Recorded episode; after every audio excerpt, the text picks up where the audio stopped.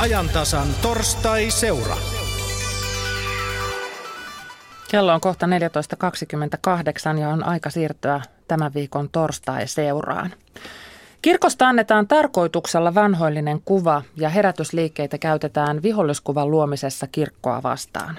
Näin sanoo tänään Yle Etelä-Savon haastattelussa Mikkelin eläkkeellä oleva piispa Voitto Huotari. Ja hän jatkaa, että samalla jää näkemättä se osa kirkkoa, joka haluaa uudistua ja tulla lähelle tämän päivän ihmistä. Mutta miksi näin käy? Onko kirkolla homma hukassa, jos pieni äänekäs joukko peittää alleen suuren massan? Kuka kirkon brändiä hallitsee, jos kukaan? Torstai-seurassa puhutaan tänään kirkon jäsenkadosta ja brändiongelmasta. Ja Ylen aikaisen studiosta tätä keskustelua jatkaa Mika Saarelainen. Hyvää iltapäivää toisesta Helsingin studiosta, Yle Helsingin ja Ylen aikaisen studiosta.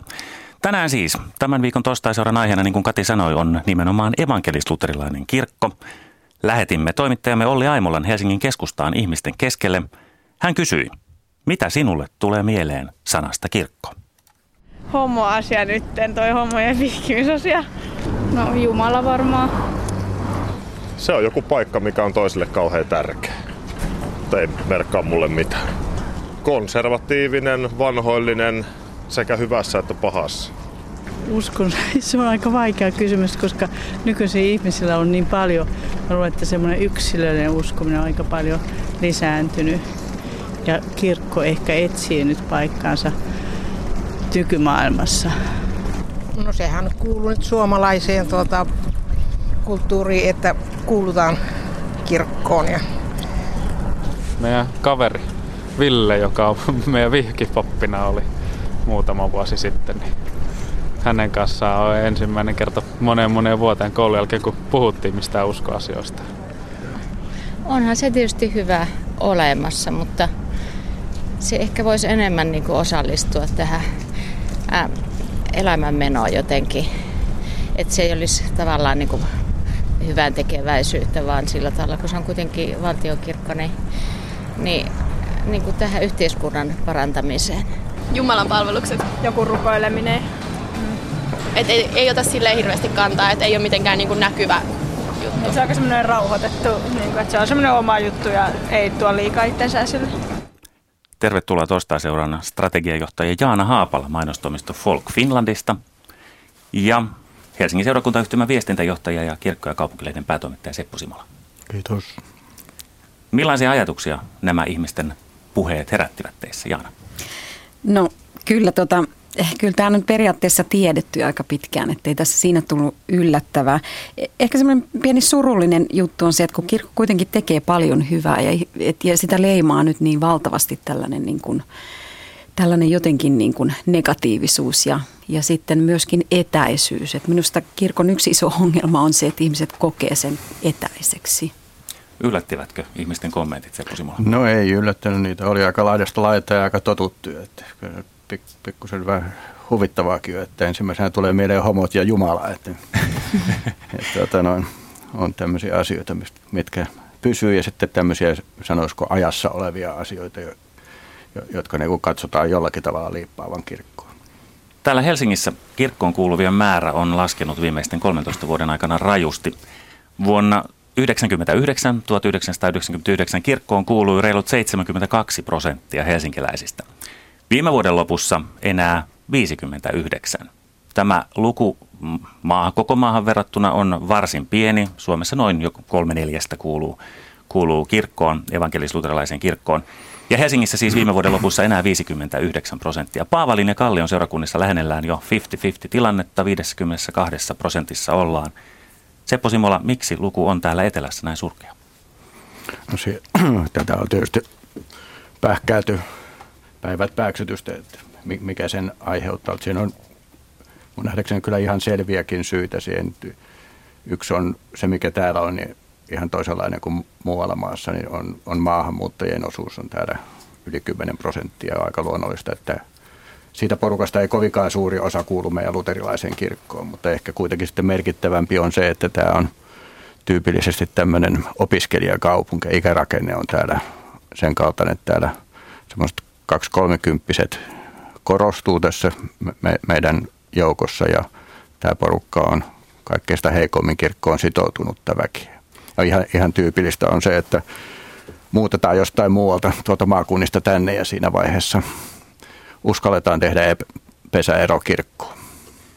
Ennen ainakin tuntuu siltä, että kirkosta eroaminen oli kannanotto kirkon suhteen, vaan nykyään täällä Helsingissä tuntuu, että etenkin nuorissa ikäryhmissä kirkkoon kuuluminen on jonkinlainen statement, eli, eli julkistaminen asian puolesta seisominen. Onko asia näin, Jana Haapala? Kyllä, ja tota, Helsingin alueella on kyllä niin kuin kriittinen massa, että, että sekin täytyy muistaa, että kuluttajinakin niin kuin helsinkiläiset on aika kriittisiä ja vaativia, ja ne käyttää sitä samaa ikään kuin vaatimussa suhteessa kirkko, eli se on todellakin statementti.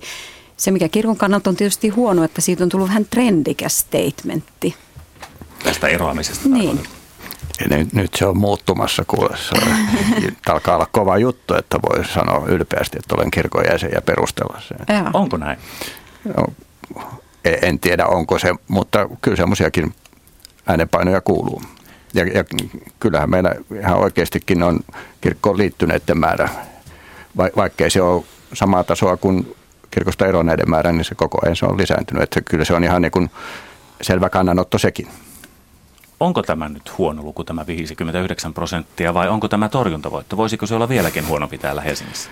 No voisi olla huonompikin, mutta emme nyt kauhean ylpeitä siitä olla. Kyllä kovasti pitää töitä tehdä, että ihmiset kokee kirkon jollakin tavalla mielekkääksi yhteisöksi itselleen.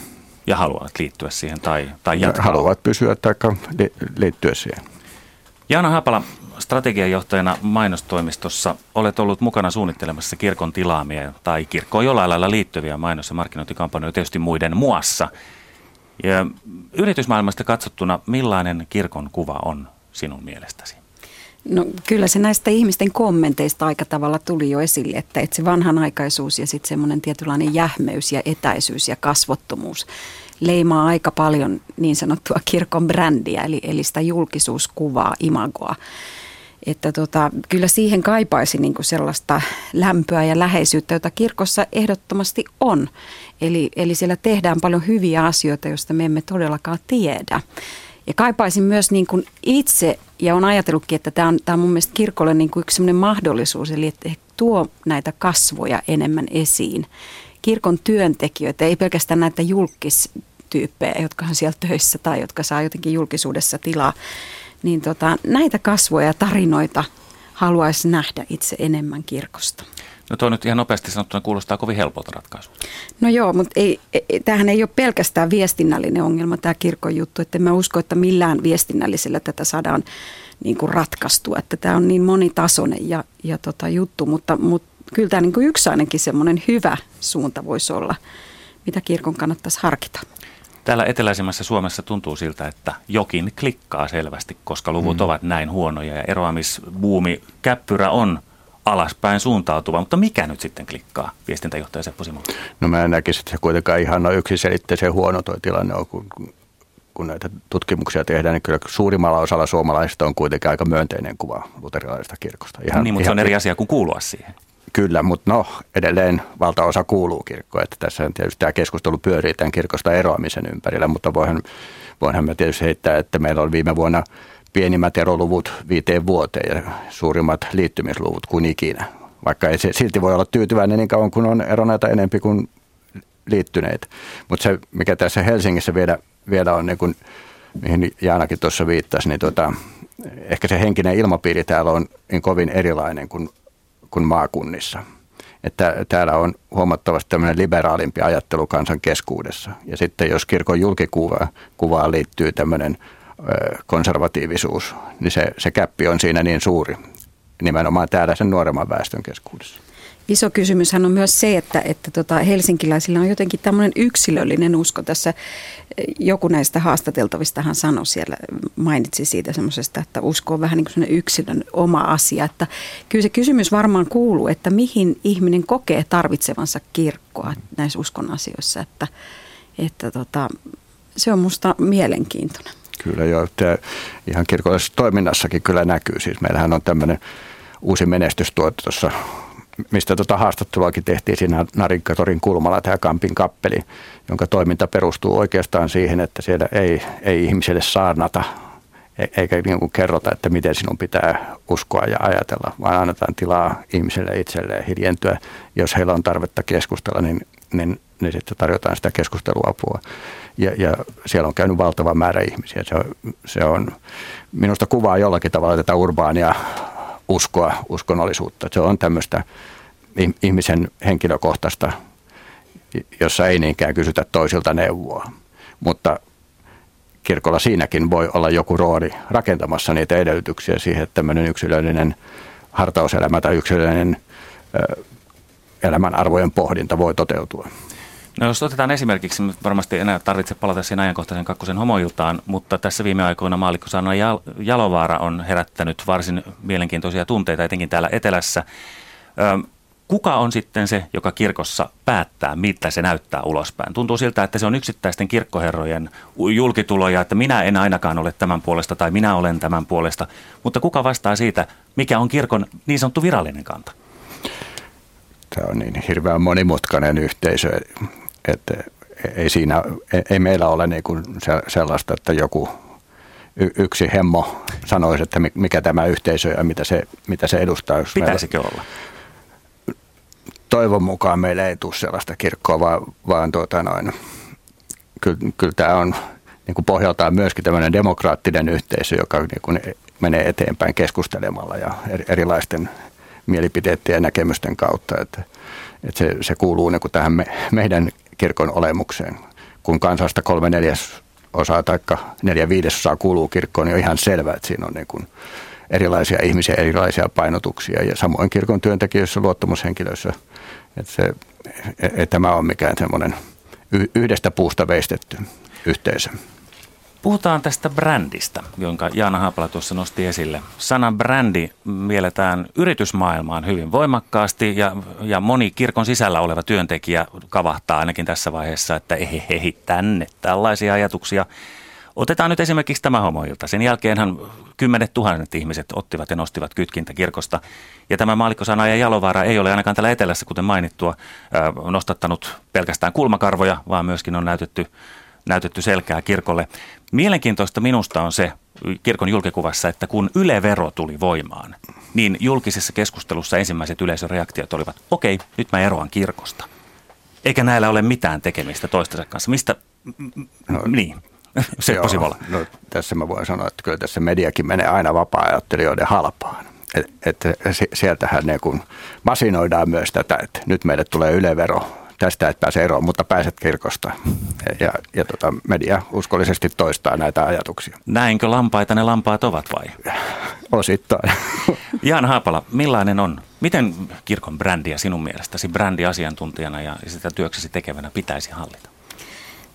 Mulle niin brändissä, kun me puhutaan tämmöistä julkisuuskuvasta ja tämmöisestä, niin tota, tärkeintä on asiakaslähtöisyys ja, ja tota, et asetutaan asiakkaan vastaanottajan housuihin. Nyt mä tiedän, että asiakkuushan ei kuulu myöskään kirkon kielenkäyttöön ja moni siellä niin kuin, ei varmaan tykkää edes siitä, että, että, että ihmisiä ruvettaisiin kutsua asiakkaaksi, mutta jotain siinä ajattelussa on hyvää, että asettuu vastaanottajan housuihin ja maailmankuvaan ja rakentaa ikään kuin sitä juttua sieltä kautta. Ja se on minusta tässä, niin kuin, mitä esimerkiksi tämmöinen brändiajattelu voi tuoda hyvää kirkolle, että aika monesti on semmoinen olo, että ne on rakennettu vallan muista lähtökohdista kuin ehkä tästä ihmisen lähtökohdasta. No, kirkon sisällä moni ajattelee niin, että kirkon ykköstuote on Jeesus tai Jumalan sana, kuinka se nyt halutaankaan, mutta riittääkö Jeesus brändiksi? No taitaa se olla yksi maailman suurimmista brändeistä, että mutta riittääkö täällä Helsingin seudulla? niin, siinä on kai se, että, että, että meidän täytyy pystyä kertoa, että mikä se Jeesuksen niin kuin, tuoma juttu on, että, että mihin mä tarvitsen häntä ja ja tota noin, mitä on ne viisaudet, jotka kulkee tässä mukana. Mun mielestä kirkolla on mahtavia avaimia esimerkiksi ihmissuhdeongelmien niin kuin auttamiseen. Ihmiset on hukassa toistensa kanssa suhteessa työpaikalla ja kotona ja, ja näin. Ja kirkolla on tämmöisiä välineitä kuin anteeksi antaminen ja anteeksi saaminen ja, ja välittäminen, rakastaminen, kaikki tällaisia asioita, joita esimerkiksi ihmissuhdepuolella tarvitaan. Mun mielestä siellä on valtavasti aarteet, joita voisi viedä eteenpäin. Helsingin seurakuntayhtymän viestintäjohtaja ja päätoimittaja kirkko- ja kaupunkilehdessä Seppo Simola. Huokailit Jaanan puhuessa. Huokailit. siis hyvä, uskon niin, että hyvällä mielellä. Kyllä, miten, miten sinä tuotteistaisit näitä Jaanan mainitsemia no siis, hyviä niin kuin mä sanoin, että suomalaisilla kuitenkin suurimmalla osalla on aika myönteinen kuva kirkosta. Ja kyllä se perustuu varmasti aika paljon myöskin omiin kokemuksiin ja siihen, mitä on nähty. Kyllä kirkon, jos puhutaan tästä, että kirkon brändistä, niin, niin kyllä se ihmisten auttaminen hädän hetkellä on niin kuin ihan siinä keskiössä, miten ihmiset mieltä ja mitä varten ne arvostaa kirkkoa ja myöskin pysyvät kirkon jäsenen, vaikka minä en nyt tällä hetkellä sitä kirkkoa tarvitsekaan, mutta, mutta kirkko auttaa hädässä olevia. Ja tämä tulee sitten niin kuin monessa yhteydessä sairauden kuoleman hetkellä se tulee siinä vaiheessa, kun ihminen, ihminen on ihmissuhdekriisissä tai taloudellisessa hädässä, niin tämmöisissä ihmistä näkee, että kirkko tekee sitä työtä, mitä sen kuuluu tehdä ja, ja sitä varten myöskin pysyvät kirkon jäseninä. Mitä se Pusimolle sanot niille ihmisille, jotka sanovat, että raamattuun kirjoitettu sana on pyhä ja sitä ei voi muokata edes 2000 vuoden jälkeen?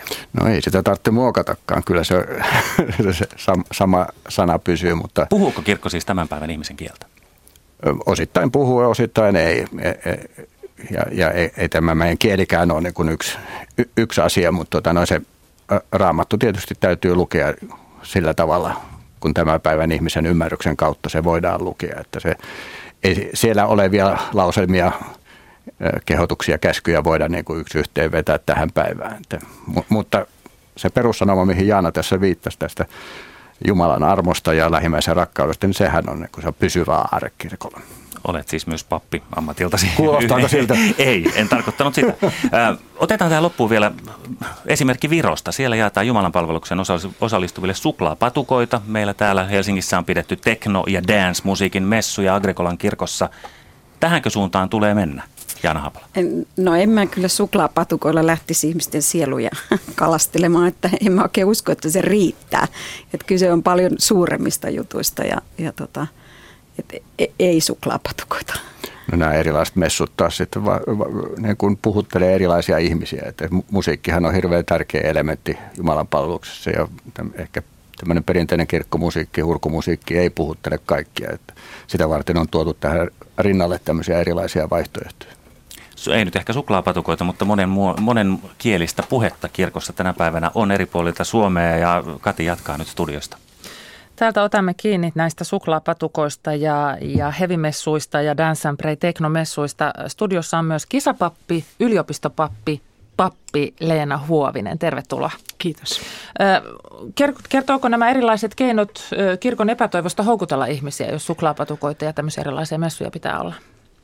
Öm, no joskus voi epätoivoonkin vaippuja kummallisuuksiin langeta, mutta ehkä se kertoo tästä ajasta, että aika monimutkainen aika ja, ja tuota, ihmisten ajasta ja kiinnostuksen kohdasta niin sanotusti kilpaillaan ja tapellaan. Ja, ja silloin ne suklaapatukat voi joskus olla ihan, ihan hyvä juttu, mutta ja, ja nämä messut, niin mä ajattelen, että niille on monenlaisille on tilaa. Että, että tuota, kirkon yksi huikeus on siinä, että se on aika joustava ja, ja siihen sisältyy ihan hirveän valtavasti monenlaista. Ihmiset ollaan hirveän monenlaisia. Onko tämä osa sitä, kun yksin siinä ihan alussa olleessa kallupissa olevista ihmistä sanoi, että kirkko etsii paikkaansa, niin nämä erilaiset tavat toimia, niin on sitä myös?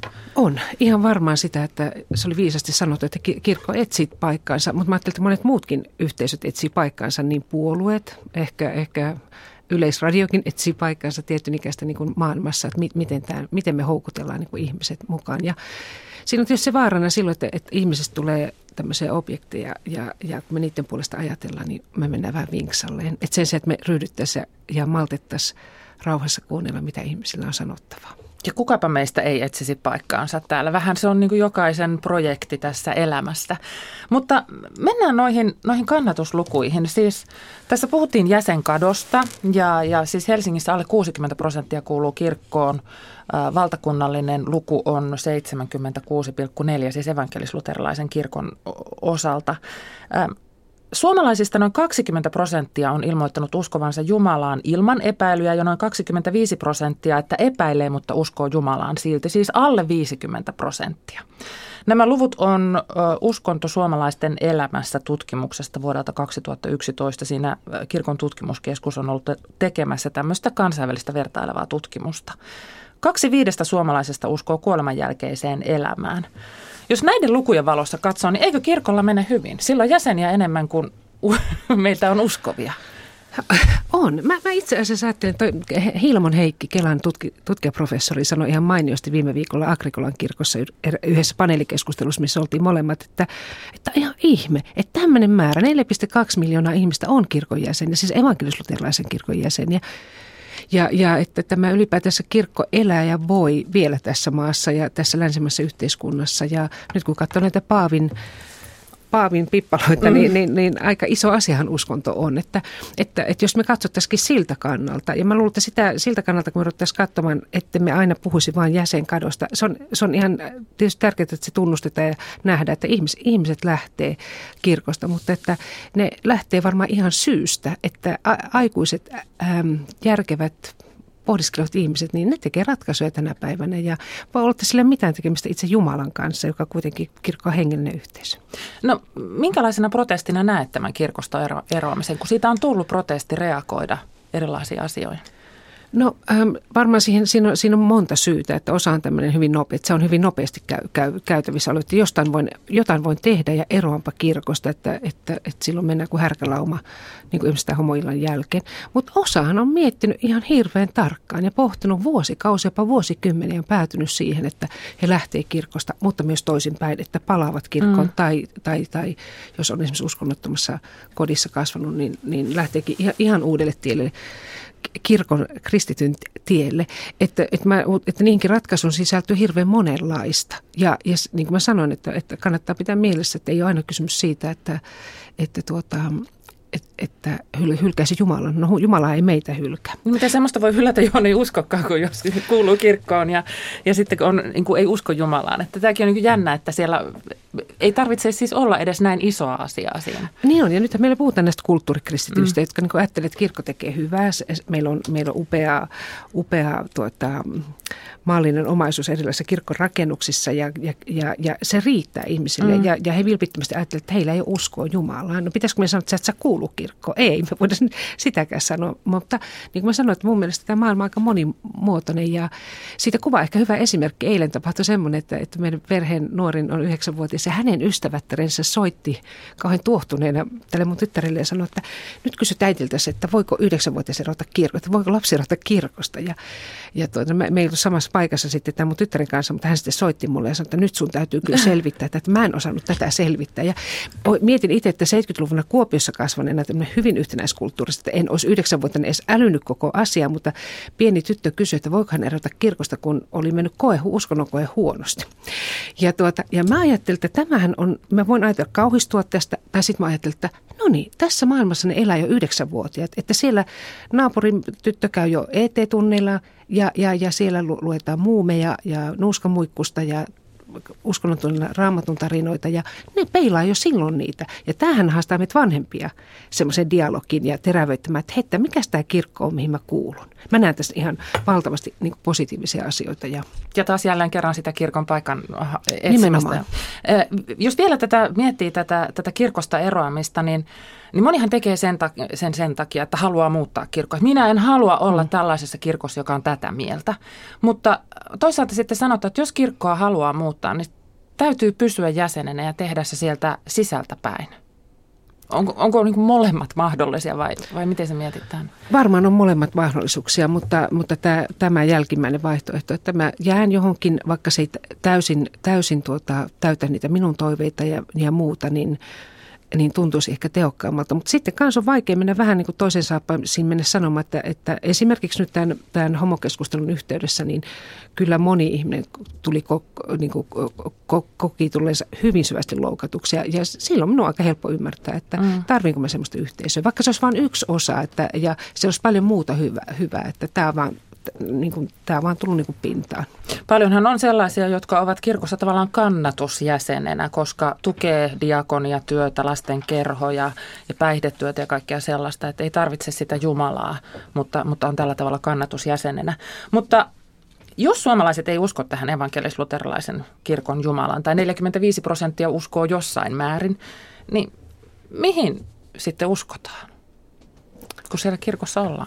Minusta olisi jännä tietää sitten, että, että kun niitä pitäisi vähän tarkemmin sitten tutkimaan ja, ja selvittämään, että, että onko se niin kaukana sitten loppujen lopuksi se Jumalakuva tai mihinkä he sitten uskovat, niin siitä mitä kirkko opettaa. No tänä päivänä ihmiset on toki aina ihmiset on kai ollut uteliaita ja, ja ollut, ollut uskollisia omalle itselleen ja sille, mitä ne etsii. Että, että mä luulen, että, että äm, semmoinen aika on mennyt ohi hirveästi, että jotenkin me oppi edellä voitaisiin mennä ja sanomaan, että tämä on se ainoa tapa, miten sinä voit tässä kirkossa olla ja uskoa. Että semmoista ei enää, se on täysin mahdoton ajatus. Toki meidän täytyy olla aika tietoisia myös siitä, että mikä kristillisen luterilaisen kirkon oppi on, jotta me tiedetään, se viitekehys, missä me kasvetaan ja ollaan ja ja, ja, ja siihen voi tietysti peilata, mutta mietin sitä, että onko, onko, mitä ne oikeasti sitten, onko ne kauhean kaukana sitten se henkilökohtainen usko, joka, joka minä uskon niin kuin minä haluan itse uskoa, niin onko se kauhean kaukana sitten siitä, siitä vai että onko se joitakin osia, joita, ajattelee, että tämä ei kuulu mun maailmaan, mutta silti mä olen tässä Kristuksen kelkassa ja tässä kirkossa ja, ja niin Risa ja rakas kuin se onkin. On, onko kirkko vähän niin kuin vakuutus, että jos nyt sitten ehkä jos kuitenkin vähän semmoinen niin kuin varmuuden välttämiseksi kuulun vielä kirkkoon, jos sittenkin kuitenkin. Hei, toi oli ihan toi yleensä, te, te aamura, aamuradiossa kuuntelin, kun Kampin torilla oli haastatte, haastattelin näitä eh, ohikulkijoita, että mitä kirkko merkitsee, mitä usko, niin se oli, se oli loistava, loistava kuvaus siitä ja otos, että siinä näy, näyttäytyi, että niin monenlainen mahtuu tähän kirkkoon ja siellä oli hauska semmoinen nuori aikuinen mies, joka sanoi, että joo, kyllä mä kuulun sinne kirkkoon, niin kuin, että, että vähän niin kuin, että mä pidän sen oven raollaan, että, mm. että, että, että, että en ole vielä tarvinnut, mutta voi olla, että tarvii. Ja siinäkin oli jotakin semmoista, että, Ähm, Kirkko on vakuutusyhtiö. No jotakin, ja, ja kun itse kun teen toimituksia ja näitä nuoria aikuisia pääsen paljon tapaamaan tuolla yliopistomaailmassa ja urheilumaailmassa, niin mulla on tapana kysyä, että miksi te kastatte lapsen, miksi te vielä haluatte, miksi te olette tässä, niin kyllä se tulee, että se, se on se traditio, on näin on tapana tehdä. Mutta sitten siinä on jotakin tämmöisen, joka menee ehkä salaisuuden piiriin jo hyvin semmoiseen henkilökohtaiseen, että ja tavallaan vaikeakin sanottaa, mutta että se on tärkeä ihmisille, että ollaan suurimmissa käsissä. Mutta siis jos kirkko on tämmöinen, että, että se, se sallii uskomisen eri tavoilla. Se ei aja pois niitä, jotka eivät usko kirkon Jumalaan ja, ja tällainen, joka haluaa olla ihmistä lähellä, niin kuin esimerkiksi emerituspiispa Voitto Huotari on tänään sanonut Yle Etelä-Savon haastattelussa, niin jostain syystä kirkko ei saa tätä viestiä läpi. Tässä vaiheessa voitaisiin siirtyä takaisin tänne strategiaana Haapalan suuntaan. Jos kirkolla on näin kertakaikkisen positiivinen viesti, johon kuuluu lämpöä ja läheisyyttä, jota Jaana itsekin kaipasit aikaisemmin, niin miksi kirkko ei saa tätä viestiä läpi? Niin, tämä on niin jännä tämä kirkko, että mikä se lopultakin on ja kenen tehtävä siellä, että, että tota, luultavasti alueellisesti ja jotkut, jotkut tota papit jotka, tai kirkkoherrat niin pystyy viemään tämmöistä niin kuin helpommin, mutta se, että kyllähän tämä niin kuin vaatisi jollain tavalla näin viestinnän näkökulmasta, se vaatisi semmoisen yhtenäisen tekemisen ja yhtenäisen ulostulon että, tuota, että se viesti menisi myös läpi. Leena haluaa kommentoida. Mä ajattelen myös, että tämän hyvän tekemisen eetos, mikä kirkossa on, ja mitä Jaana säkin sanoit tuossa jo aikaisemmin, että meillä on paljon työtä, joka ei näy missään. Ja mä ajattelen, että siinä on myös se kirkon arvo, että mulla on tapana sanoa, että, että kaikista tärkeimmät asiat tapahtuvat siellä, missä ei ole mediapaikalla, missä ei ole selkään taputtelijoita, joissa saattaa olla on, on ihmisen kohtaaminen ja toivottavasti Jumala on siinä läsnä. Ja, ja siinä on kaikki tämmöinen mediaseksikkyys kaukana, mm. että, se, että, että jostain paljon syvemmästä on kyse. Ja, ja, äh, ja se on ehkä eri asia tietysti, että miten me tätä työtä me tuomme esiin. Että mä ajattelen esimerkiksi kun Helsingin seurakuntayhtymän perheneuvonta, joka on, on koko ajan tupaten täynnä ja sillä on pitkät jonot. Ja, ja ne ihmiset, jotka ovat sieltä avun saaneet tai niin kyllä ne on hirveän kiitollisia, että, tai päiväkerhot tai mitkä ikinä tai rippikoulut. Että mm. kyllä ihmisillä, niin kuin Seppokin sanoi, että ihmisillä on hirveän myönteinen kuva kuitenkin, kun he pääsevät siihen kirkon niin kuin ääreen. Mutta että mun yksi ajatus on, että kirkon niin kuin ongelma on ollut siinä, että me ollaan vain niin kuin tarvittaessa. Ja mm. se ei mm. riitä ehkä tänä päivänä, että sä tarvittaessa, koska osalta ihmisiltä juna meni jo, että ne että mikä kirkko, mikä Jeesus. Kati, Katja, anteeksi, mä keskeytän Seppo Simolalle ihan lyhyt puheenvuoro. Hän tuossa viittilöi kommenttia. Joo. Niin, me sanoin, että te toimittajat nyt koko ajan jankutatte tätä, että kirkko ei saa tätä sanomaansa läpi ja ihmiset lähtee kirkosta ja pakenee, mutta suurimmalle osalle se sanoma kuitenkin on mennyt läpi. Että kolme neljäsosaa runsaasti kuuluu Suomessa vielä kirkkoon ja uskoisin, että se ydinsanoma on aika hyvin suomalaisille läpi mennyt. Ehkä me talletamme nämä Seppo Simolan sanat sydämemme niin kuin, niin kuin kuuluu. Kiitoksia, kiitoksia Ylen aikaisen studioon. Me mietimme toimituksessa, että kirkolla on myös erinomaisia brändejä, kuten Kirkon ulkomaan apu, joka, jo, joka on monelle ihan selkeästi syy, puhuit näistä muistakin, mutta siis syy olla, olla kirkossa mukana. Kirkon ulkomaan apu toi meille tämmöiset ostovuohityyppiset aineettomat lahjat, jotka on jo lyöneet itsensä aivan räjähdysmäisesti läpi. Ja nämä jotenkin unohtuu sitten tässä, kun, kun vaan niin kuin katsotaan jotakin homoiltaa tai jotain tämmöistä. Hmm. Ruvetaanko mä teet mediaan? Joo, tämä on hyvä kohde. näitä nostoja, nostoja mm. aina, että, että mikä on vinksalla sen sijaan, että, että kerrottaisiin sitä hyvää tarinaa. Että, ja ky- kyllähän mekin tietysti sorrutaan kirkon ihmistä aina voivottelemaan tähän huolipuheeseen, joka on musta ihan kamalaa. Mä tuolla kentällä, kun teen työtä, niin, niin yliopistossa kuin siellä urheilumaailmassa, niin mä ajattelin, että ei siellä mikään hätä. Että ihmisillä on ne samat kysymykset, olipa, olipa ne mistä päin Suomea tahansa tai mm. asemalla tai mitä hyvänsä. Että, että ne, ne teidän peruskysymyksiä ne jossain vaiheessa tulee. Ja kirkolla siihen on ihan hirveän hyviä ainakin yrityksiä vastata ja elää ihmisen mukana.